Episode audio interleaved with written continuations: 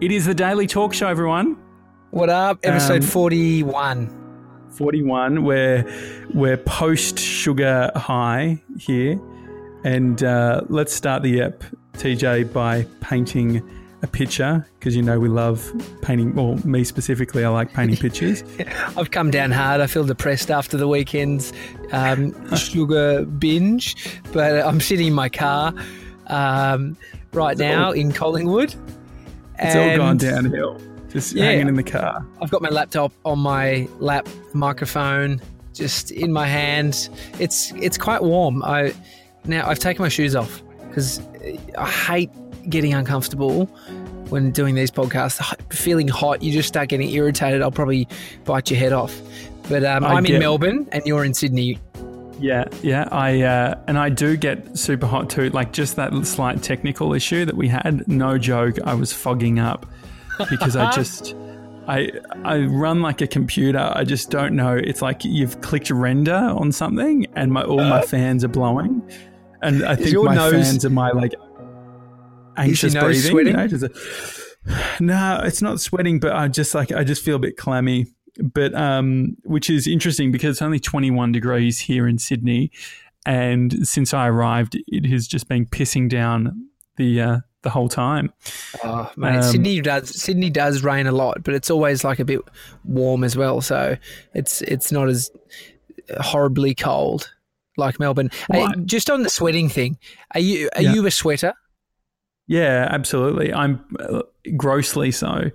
I uh, I think that, and to a point where actually you would have seen it when we when I was uh, filming the Lululemon stuff uh, the other week when you were helping me, and remember the cycle like filming the cyclist, and I was probably sweating more than they were. I, just know that your nose sweats, and I can see beads on it. I, Yeah. I, and I, I remember training clients, and people would sweat from weird spots. And I think like nose is probably it's probably not the main common one. It's not probably not Yeah. common. But I had someone that would sweat from their knees. Really, that's straight like the underneath of their knees, I guess. No, like the No, like kneecap. what the fuck? That's weird. So they'd be wearing pants, and you'd see like a, a knee sweat patch. It's weird. I um I reckon I think it must be all connected to pores and stuff, right? Because the first the only place that I really get sort of sunburned, actually I get it sunburned everywhere. I should I, I've learned from last the last summer where I got absolutely annihilated by the sun that I am someone who burns, but my nose, like the pores and stuff, start to to raise, and I get Yeah. like this little. I have this one dot on my nose that will appear in the same spot every summer if I haven't worn sunscreen, and it ends up like going a little bit scabby and gross. What do you mean a spot? What do you mean? Well, it's just almost like it looks like a pimple, and there's this desire to want to sort of squeeze it, and oh, I no. and it Yuck. it just always ends up in this like horrible state where it's like I, if I feel that it's elevated, I just need to not touch it and um, hope that it will be okay. Do you have any weird shit like that? Any any sort of odd odd body functions? No, not not really. I kind of feel like I'm left out if I don't have one. I really want one right now. Come on, find one thing that you're a bit like in summer. You don't like. You got nothing, do Um, you? Nah, nah, I don't.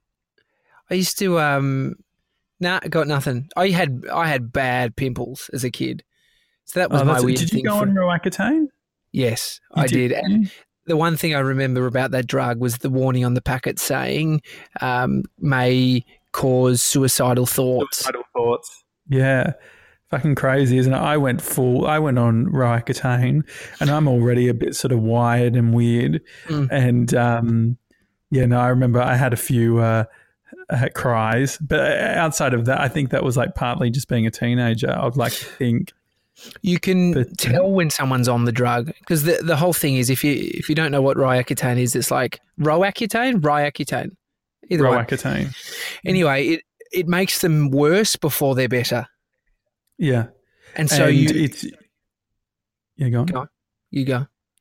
Okay, I was just going to say you can't get it from a GP. You need to uh, go to a specialist like a dermatologist, and they will uh, uh, prescribe it. But Mm. yeah, it will. It essentially dries you out from the inside. It Oh, causes, if you're a woman, it causes you, know, you can't have kids during it because it can, can cause like a body. Uh, what's that thing called where they come out with issues? I can't remember. You mean Um, it can? Yeah, yeah, it can. Baby deformities. Deformities is the word Yeah. that I think of. There's about a million Um, things on the packet, but I just I just remember my pimples got so bad, and I was I was already so self conscious of it. When you're a kid, you you're battling just who you are in the first place. But I've noticed this Yeah. guy on YouTube. He's um he's like he's on Instagram. He's got like two million followers, um, and he's definitely taking Roaccutane. Oh, I think I I was thinking, the- Is he the tech, the tech dude, the one that wears a hat a bit? Nah, oh, I know that guy you're talking about. This one, he um, he's like Supreme King or something. He sells. Okay. He's just like a comedian or just like a young dude who uh, makes videos about nothing, and he sells all this merchandise that's like jewelry and shit. Anyway, he's super successful. But I was thinking he's on camera constantly, and his skin is so bad, and it makes it just brings up memories of me when I was young, just thinking that is like I'm. He's pretty brave, man. Like maybe he just doesn't Yeah. have those feelings within him. He's just like, whatever, I don't care about it. It's not So Doesn't do you think he's on and Oh. he's on the early stages? hundred percent like telltale signs along the the sort of cheekbones. Nah, just welts over his cheekbones Uh, yeah. and his it's lips. nasty. Yes, his lips are very dry. Yeah, it's um yeah, I remember I remember it being something that was required a lot of thought before you um jumped into it. But people who had no idea would be like, "Mate, have you tried Proactiv?" And it's like, "You fucking idiot!" Like Oh.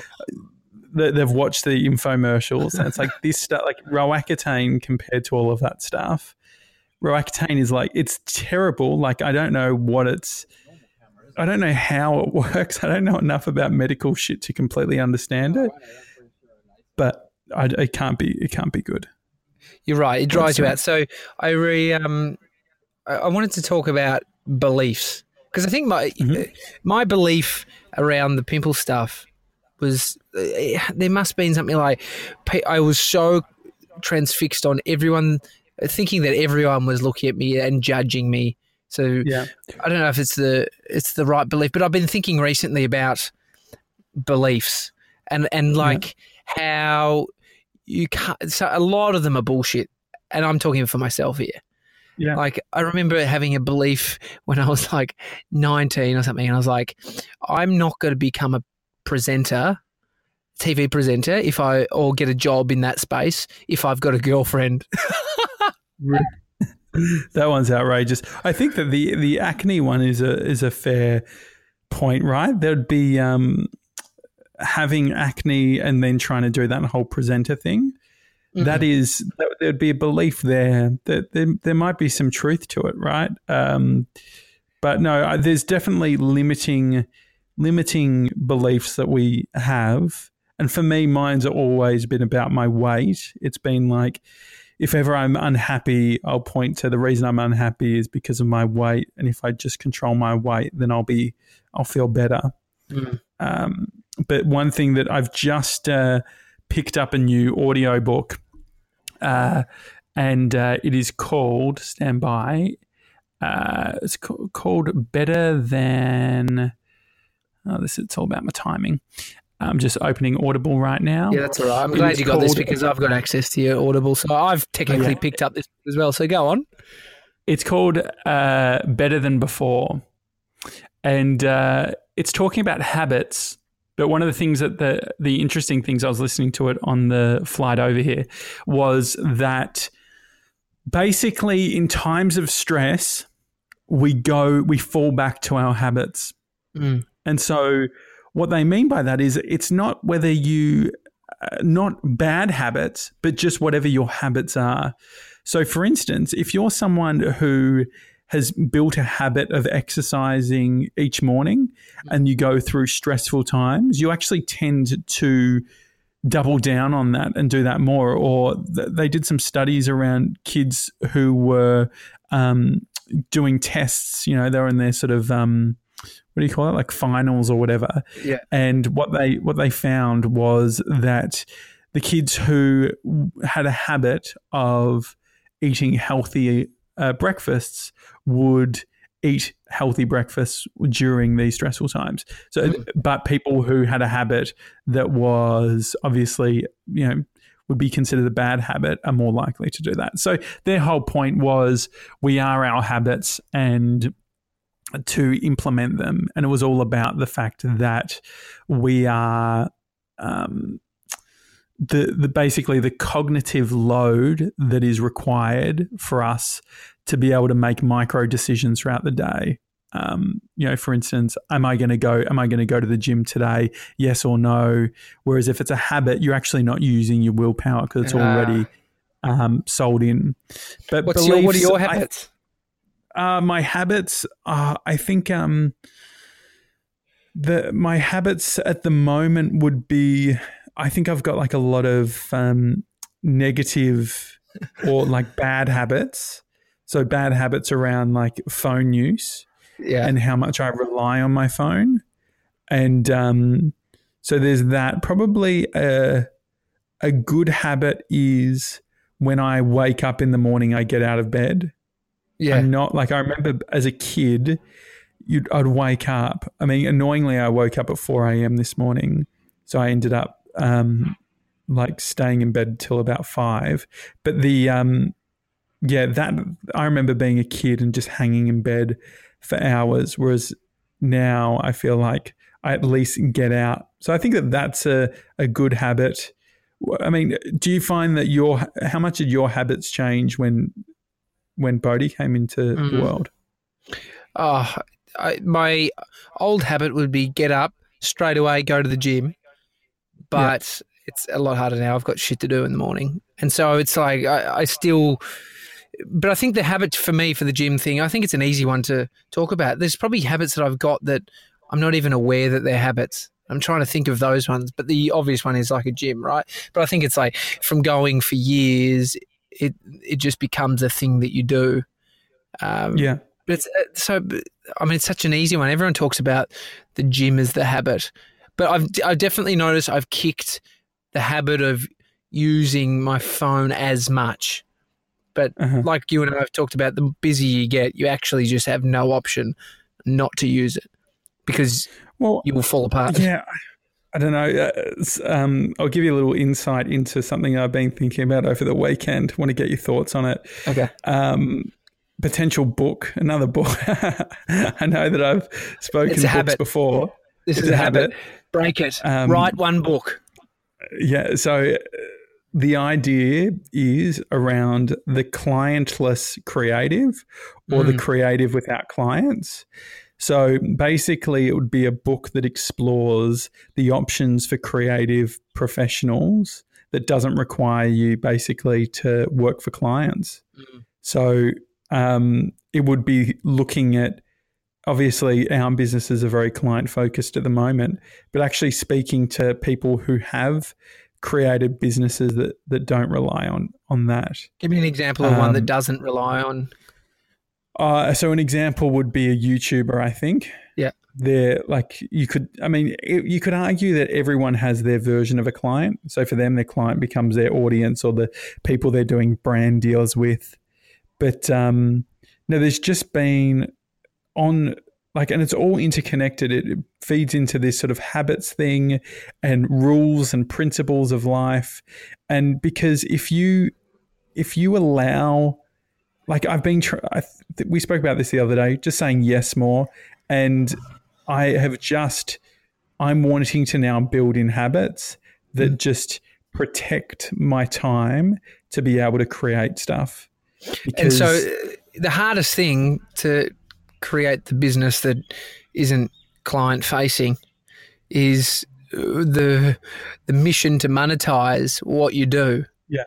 And yeah. you know, like the, uh, an artist who paints on canvas sells their paintings to clients. The person who creates a product, candles, is selling them uh, is that a customer or is it a client? Like, are you saying a client is a customer? Well, I think that. I mean, I think that they would be a client if they commissioned. If it was like them commissioning, having works commissioned, Mm. then obviously you are, you know, the um, uh, you know, you're ser- you become a service provider. But Yeah. that idea of saying, okay, uh, I'm creating this painting, and then you can buy it. Mm, Um, that's a different. That's a different realm to Yeah. be in. Yeah, I've been thinking. I think there is so many obstacles when you are dealing with clients, just back and forth, uh, input, and I think as creators, like we w- want to be left alone. I think most people who create are either wanting to be Yeah. left alone with their team of creators, um, and so yeah, I, ha- I've actually been thinking about that stuff too. It's like putting in the sprint to, to or like putting in the hard work to get it created and then like using your skills to then be on the other side of capturing the customer or something along those lines and it's i've been watching um tutorials on or just i've been watching people talk about uh, like sales funnels and stuff like that and it's Yeah. like fuck you could go down the biggest rabbit hole understanding like the different audiences and where but i think it plays into the side of that's what you end up playing in if you're not offering a serve uh, you, if you're not dealing directly with clients for the exchange of money it- But I think it, what it's also ha- happening is it's what you're actually selling. So I think that what I'm finding at the moment is uh, the stuff that I enjoy. It's because people see something in what Full Stack Films does, which technically is me, uh, to create something. Whereas I did a bunch of work with search engine optimization to basically increase the size of my funnel from the top. So more people are coming in, being exposed, and I'm getting people who want a video product, you know, a video done in Melbourne, and they're Mm. finding me. And the learning or the what I'm trying to sort of work out is how do we how do we actually like it's almost elevating yourself to a next level creative Mm. in saying what is something unique that people would hire specifically you for because it's not going to be able to be serviced by another production company Mm. I think that is holds a lot of interest to me. So for me, what that might mean is going a bit more boutique and say and treat and being more strategic in the types of projects. Because at the moment, as I said, I've said yes to a lot of things, and there's a lot of times where I'm like, man, uh, anyone could be doing this right now. And yes, it brings in money, but I feel like it's um and I think that it's something you need to do early on to just build up your craft. yeah But once you get to a certain point, you need to like you need to be different because everyone like I'm just seeing you know there's heaps of people who are just jumping on uh you know on YouTube and stuff and they're able to emulate people. And so there's just it seems like we're in a world of fucking copycats yeah. and just that all look the same and people want uh, we want that but we just want it like with our brand. One of I mean, what the your um, some of the wisdom that you've uh, dished out to me, all, uh, all the wisdom from your 27 years, was talking about knowing your value, and Uh-huh. your value can be outdone by someone else if that's more of the skill. So, for, for example, you're like you you're able to make documentaries, which is probably one of the harder things to do when it comes Yeah. to storytelling and and video production versus the young kid who's got all the new nifty equipment the gliding the you know glide cams and and spends all his time doing wrap up videos for events um, Mhm. and is really nimble it's like if you who charges more and rightfully so because of all the you know knowledge and equipment and experience and etc comes in and does that these kids are outshining someone Yeah. who really has more value but it's not sort of the place where their value shines and so it's like what what I took from it was like know your value and then double down know on and double you down on it. and- and know where you fit in the market. So, Yes. like, I mean, I don't know who's an uh, who's a Grand Prix driver. Who's the Australian one that Trevor interviews all the time? He was on the Sandalwood. Webber? Nah, not Webber. Oh, Ricciardo. the one that wears yeah, Ricciardo. Yeah. Fuck, it's it's the equivalent of you know Ricciardo drives cars. Does it mean that he is going to be a, the best taxi driver for you in Sydney? Like the answer is no, because he might not fucking know the area. He might not have the new. He doesn't know where the taxi, you know, drivers go to to wait. There's all these things where it's like I'm not comparing myself to a race car driver. However, there is something to be said with you can be the best in your field and just because and I think the video has been lumped into this one thing, right? Because it Mm. is because it's this um emerging thing and it's still early days in regards to what we can do f- with it from a technology point of view and a distribution point of view. At the moment we're we're saying that hey uh, if you can do if you can do a, a video for Instagram, then you can do this other bigger piece for Netflix or this or that or like I think um, even uh, Matt D'Avella, who I like to mention on nearly every episode, he uh, he talks about the difference between when he was making, say, the film Minimalism, the amount of extra effort it was to like make this feature length doco Mm. versus, and he'd made a few hundred short two, three minute videos, and we just assumed that like, oh, we've done this, so surely it will just translate. But it's a, Yeah. it's a completely, it's a sprinter going in and trying to run a marathon. Mm.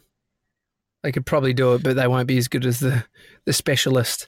And you Yeah, know what? I mean, like, I feel like I'm just now finding after like two and a bit years of running my business, like I've just I'm just forming beliefs around what I'm actually fucking good at and w- what value I can bring, and Uh-huh. Having wins on the board which have solidified that belief. You know, to for me to go, yeah, okay, that is it. That's what I'm doing. Like I've talked so much about the things I'm now doing, but years ago, but I wasn't ready. I didn't believe it. I didn't. Yeah, you need to go through to be able to niche or to be able to understand where your va- value lies.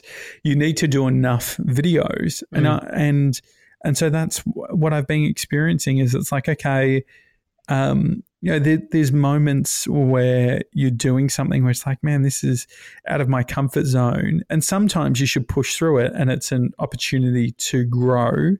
But then there's other times where it's like it's like Louis Theroux or you know a, a documentary filmmaker like Nick Broomfield probably wouldn't be able to do a very good music video, right? Or like if he did, it would be it would have to be within his style. And so I think that that's um I feel like we put the pressure on ourselves to be good at everything. Mm. And we even, to some degree, it's like, oh, well, if you're doing video, you need to be doing photos, you need to be doing all this stuff, and you you can't just do one thing anymore. You need to offer everything. And I think that uh, that is that is true for the traditional service based business. Mm. But what about if we say, look at uh, Macca's as the example, right? Like, say, McDonald's do thick shakes, but if there is a shop, if, if there's a place three doors down that's the thick shake experts and that's what they do, Mm. then like I think that that's fine. To, the, the thick shake shop doesn't all of a sudden have to be producing burgers, and I think that uh, that's a belief. Going back to beliefs, my, one belief is that I feel like I need to be able to do everything. Yeah. I think, it, and it's, and uh, sometimes at the start you need to be doing everything because you don't know, like you said, two years in, it's like you don't actually know the thing you got to double down on. So you're finding that Yeah. everything, but uh, there's a hard transition between doing everything and then just fucking doubling down on what it is that you do best because it's scary, right? It's, Yeah, it's, it's saying no to a lot, right? And saying no is a scary thing. I know whenever I say no, I, there's that internal voice where it's like, "Who the fuck do you think you are?" yeah. Like this is karma is going to bite you on the ass for saying no to this opportunity. Yeah. You know, I I've, Um, got, I've been working on this. Okay, I'm looking forward to showing you. It's like a just a bit of a, a roadmap for my business, but in Uh-huh. it, it has it basically is double. It's focusing on sort of three areas, but there's one which is the current everything offering, which is but Yeah. the goal for me is to sort of whittle that down and focus on the other stuff. And uh, and uh, I don't know, maybe it is just a belief that I have to still say yes to a lot of things to keep it keep the business going and keep cash flow coming in to then get to the other side which is getting rid of that and just doing these other specific things that I'm best at or I think will be the future of my business, right? So yeah. there's a belief in play, right? That I've just I just realized that. And I, I think it's um, there is a focus and an and a luxury to being able to to niche, and um, obviously, I think you have to sort of go wider first to understand where that sits. But um, yeah, I think that there's there's lots of people, for instance, who you know might be not as well off as someone else who didn't become an Olympian because rather than being able to, you know, be on the track every single day, they were looking after a younger sibling because their parents had to work or things like that, right? So there, Mm. the it is a luxury um, to be able to niche, Mm, and it it's uh, and it requires putting in like potentially um, saying saying no to money. So, Mm. and I think that that's that's a really tough tough thing to do. it seems think, um, counterproductive for, for a business when a Yeah. business's point of ri- operating a lot of the time on one side is to Yeah. make money to keep it going. It's um, yeah, Yeah, it seems. but then you think about well, how much money? Like if you think of, if you just deconstruct money as its own thing, you can say, okay, well. Maybe I could do this. Maybe I could, like, if you're looking purely at money, it's like, oh, take on a FIFO job, go to fucking WA. You know what I mean? Like, there's yeah, there's lots of ways to make cash. There might be commi- commission based businesses, or you know, there's fucking scams that you could get involved with that you could make a bit of cash. But the thing is that there's all these other things in play, um, and it's the doing meaningful work and things like that. And that's uh, definitely where where I'm at. Is it's like I think that it's it'd be easy. It's easy to make money, I believe, with the skill sets we have in Melbourne in 2018. But I think that what it can do is uh, it can also set you up where it's like there's lots of uh, a friend of a friend does roof tiling Hmm. and he makes bank doing that, has heaps of cash, owns his house, he fucking hates it. Ah, no good. it's like, well, what's the, you know, where do you posi- where do you position happiness and sort of finance for you? For me, um, finance definitely second. I, I see it as a, an important thing, and I, I want to make lots of money, but I also have always, always naturally gone towards things that make me happy. So jobs, I've always done the thing that I'm most passionate about, and I and I feel lucky, like ending up in a a industry that's sort of booming. But Yeah. I um I definitely have always followed that thing that makes me more happy. And w- and what is it that what does money enable for you? When you think about money, when you think about money in the bank, what does what do you deconstruct that to Oh, from a living point of view? from uh, yeah when you have kids it, it for me it's shifted a lot um it's yeah it's about you think for the future a lot more you think stability not thinking about money. Uh, like my my thing is i want to be rich enough to not think about money. And that doesn't mean i'm a billionaire but it's like if i don't have to think about going out for dinner three four days a week or going to the movies or holiday with my family it's like for me that seems really important. School for my son getting him whatever he needs.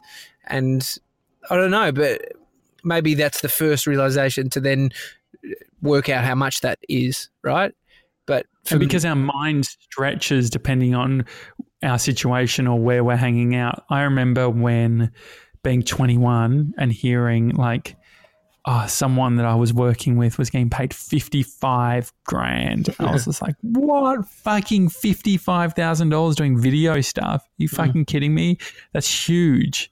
And then all of a sudden, like our minds stretch and then we're, you know, expecting six figures or whatever it is. And then we sort of like, it becomes this, um, I would, it, we have this amazing ability to stretch our needs based on how much cash we have. Yeah. And my learning has been that every time I've gone up a wage bracket, I've managed just to sort of spend that a little bit more. And definitely, I think maybe I've gone through enough of them now that I'm sort of experiencing. Now it's like, okay, well, now it's time to prioritize better work, like rather than like the difference for someone bringing in say, you know, personally $150,000, which is a lot of money, to $250,000, like what is the actual, what does that extra $100,000 afford you?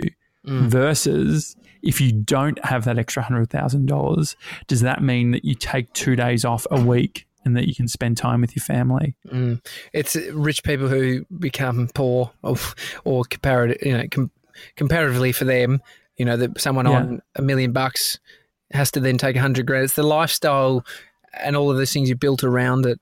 That We need to get your mate hit. on who was who's got such a good perspective on this. Um, uh, Jeff. What's it? What's what's Jeff? Mate, like just someone who what you know had a huge business, right? Lost Yeah. it all, building up again. Like there's so much to be said in that. We he's- should definitely get him on as a guest.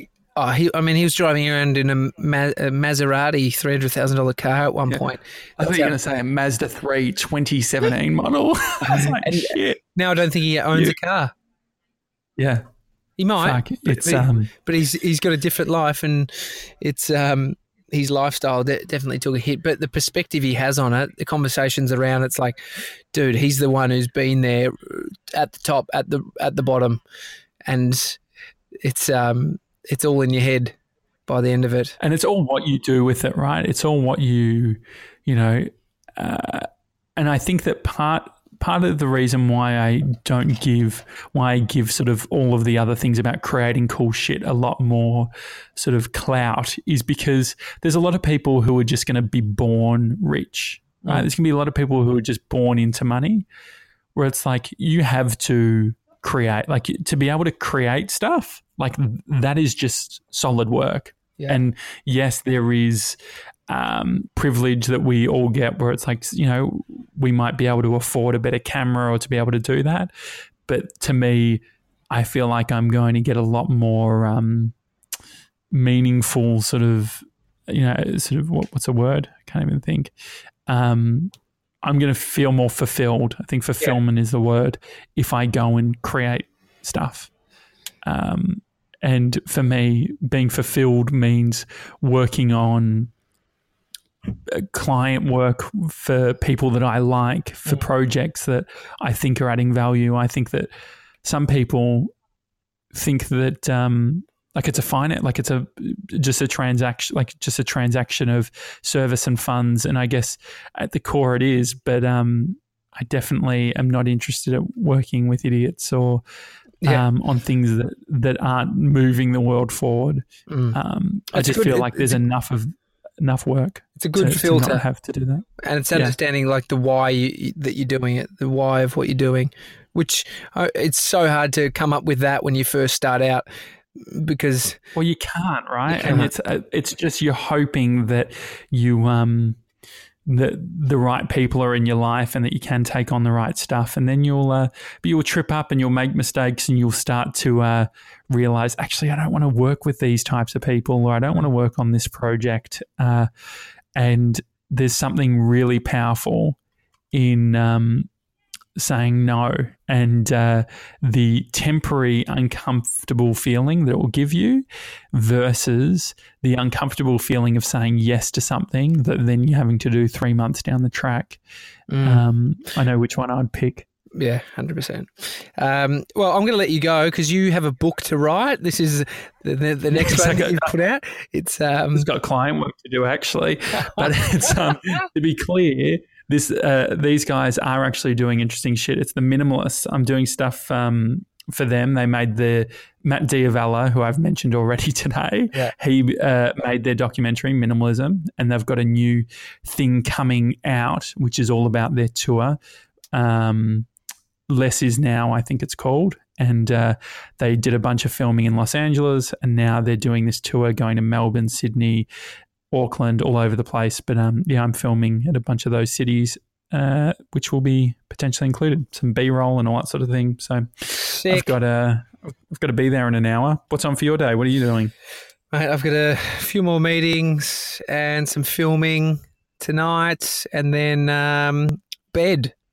Bit tired. Mate, So bed is so good, isn't it? I fucking love bed. bed's good. Um, All right. All right. The Daily Talk Show, everyone, remember, uh, where we've got an email address, hi at thedailytalkshow.com, which I've actually set up as its own inbox now. So it's easier for Tommy and I to respond. Good. And PO Box 400, Abbotsford, Victoria 3067, if you want to send us anything. And please give us a review on iTunes or on the podcast app. Until uh, tomorrow, have We'll a good one, then. guys. Bye.